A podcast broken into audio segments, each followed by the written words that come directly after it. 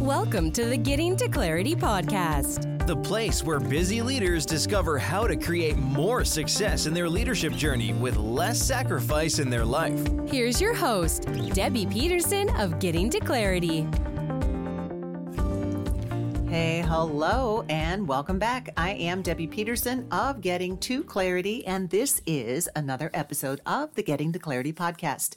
You are in the right place if you are a professional that wants to create more success in your leadership with less sacrifice in your life to who you are in the process. And very appropriate topic for this time of year, especially how to deal with overwhelm at work especially if you are in management, in leadership, you've got so much going on. You know, it is a challenge that many people face at work, and it's impacting you, not just your productivity, but also your overall well being, your mental well being. So, this is an issue that you need to address, especially if you are in that emerging leader pipeline um, or already in leadership, because this can impact your personal growth and um, also your professional life. So let's explore the reality of overwhelm, which we all deal with in the workplace. And let's get into some actionable strategies because you know me, I love to share tips, tools, techniques that are going to help you um, with what it is that you need to do personally and professionally. So, what is it that you can do to identify it, overcome it, and show up as your highest and best self in whatever you are meant to be doing. So, what exactly is workplace overwhelm? Well, the term overwhelm, um, by definition, refers to a state of being. And that's a state of being where you feel maybe swamped or excessively burdened by the demands that you're facing, the challenges that you have going on every day. And oftentimes it's to the point where it becomes difficult to cope. You've hit that wall. Believe me, I'm speaking from experience. Um, and you don't quite know how to manage it effectively. So when you find yourself at that point, you'll know that you're overwhelmed. Um, and this can be due to a variety of factors. So it could be tied to excessive workload. It could be tight deadlines, um, high levels of stress, personally or professionally, a lot going on. It could be emotional challenges, also personally and professionally. So when you're overwhelmed, you might feel anxiety. You might feel your stress. Your stress might show up in your body like it has done for me in the past and still can do if I don't keep an eye on it. Maybe you get to the point where you feel helpless, um, or maybe you're just not making decisions. You're so overwhelmed, you don't know what direction to go. You can't prioritize things, um, or even maintain your cadence of productivity. So if you find yourself with those sort of symptoms, then let's take a step back and look. And what I want you to know first and foremost, it's common, especially this time of year. You know, we heap things on our plates uh, with the holidays coming on top of everything else that we have going. And I really don't want it to impact your um, mental and physical well being. So let's look at some strategies about, you know, what it is that you can do. Uh, so some of the things to address overwhelm at work is prioritization and delegation. So start by identifying what are, and, and this is something I absolutely love to do. What are the most important things? Um, doing a brain dump. So what are the urgent tasks? Um, what are the things that after you do this brain dump that you can look at? What are the things that I have to take care of? Me, absolutely no one else can do it. Um, what are the things that I can farm out to someone else? Whether that's personally or professionally. Maybe it's getting takeout for dinner. You know, maybe it's sending out the dry cleaning. Maybe it is doing the Instacart for groceries. Uh, maybe it's not all the time, but maybe it's just in this high pressure uh, season that we find ourselves at the end of the year. Um, you know, so what are the things that are absolutely you? What are the things that can be delegated in any way, shape, or form? Let the kids fold the laundry. You know, let the hubby go out and um, get the dinner.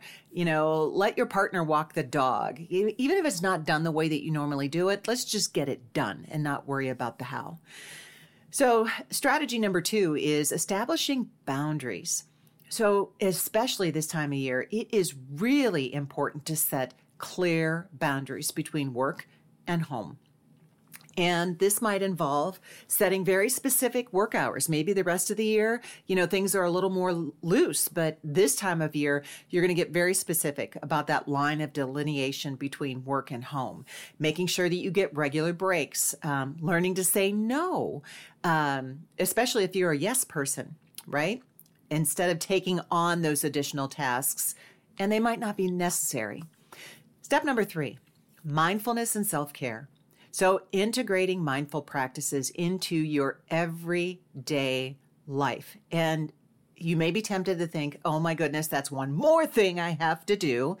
Um, the have to is a modal operator of necessity or pressure from a linguistic standpoint. So, this is something that you get to do. This is something where you get to t- carve out some time for yourself. So, maybe it's meditation, maybe it is just deep breathing. You know maybe it's setting your apple iwatch um, that you do a moment of mindfulness uh, throughout the day just taking that pause. Um, but anything that you can do that will you'll do consistently in your daily routine it'll help reduce your stress. So prioritizing your self-care is crucial for managing mental and physical health so maybe it's taking a walk, you know, maybe it, it is getting the massage. I got one scheduled for Friday, so um, I am trying to walk the talk with you as well. Well, I am walking the talk. There is no try, as Yoda says. Do or do not. There is no try. Uh, number four, seek support. It is not a sign of weakness to seek support from colleagues, mentors, a professional coach like me. You know, being able to discuss uh, your challenges with other people can help bring new perspectives and solutions. A lot of times, what I do for my clients is just help them to get all of the things that they carry in their busy brains out so that we can do something with it, so that we can get it organized and we can figure out what our priority is, what our steps are going forward. So, seeking support. Number five, adaptation and continuous learning. So, a mindset of continuous learning and flexibility. Be open to how other people do things. Maybe they've got a shortcut, something that's going to make it easier for you this time of year. Learn from your challenges. What would you do differently next time? You know, what happened next year? Last year, how do you want to adapt it for this year so it doesn't happen the same way again? And then, um, you know, adapting how you approach things from a problem solving perspective. So, when it comes to implementing this change, it is not about taking these strategies and implementing them all. To begin, just choose one and commit to it for a week, just seven days. Try it out and see how it happens. So, for example, maybe you start your day by prioritizing your tasks. Maybe you introduce a, a short mindfulness exercise into your daily routine. Observe how this impacts you. Um, pay attention to how it changes your stress levels and your work efficiency. Okay, so the aim is to develop something that's sustainable for you, something that's going to be a habit. But also, it's not just about work, is it?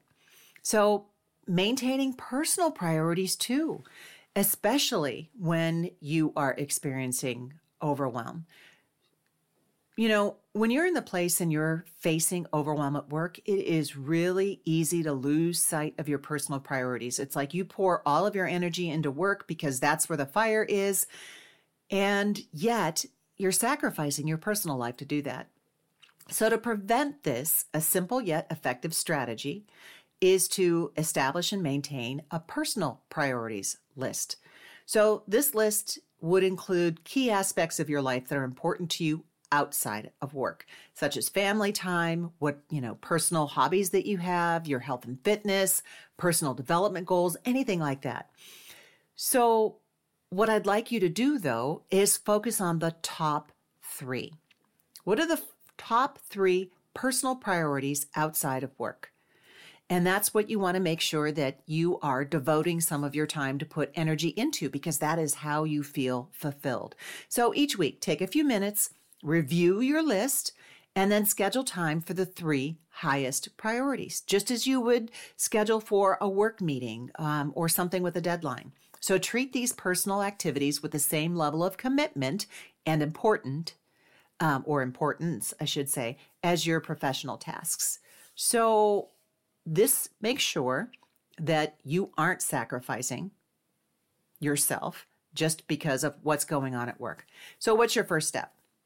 Incorporate one of the strategies, pick one of the strategies, ensure that it aligns with you personally and professionally, that it's aligned with your values, and then start by dedicating time to this. Observe its influence on your work performance, your personal fulfillment, and then if it's working, great, keep with it. If it's not, then try something else. Treat it like an experiment. So I hope these tips are helpful to you, especially during this busy time of year. If I can be of good service to you, please feel free to reach out to me at Debbie at Debbie Peterson Speaks. And if you would like to gain further insights into achieving clarity and success in your professional journey, then check out my clarity driven leadership content on my website at www.debbiepetersonspeaks.com. You can head over to the YouTube channel, uh, the podcast, however it is that you take in your content. I'm sure I've got something for you. But most of all, until the next time, be good to yourself. And here is wishing you all the clarity that you deserve. Take care and bye bye for now. Thank you for listening to this episode of the Getting to Clarity podcast with Debbie Peterson. If you enjoyed this show, please rate and recommend it on iTunes or wherever you enjoy your podcasts. To learn more about how you can bring Debbie and her transformational clarity leadership strategies to your organization, visit DebbiePetersonSpeaks.com.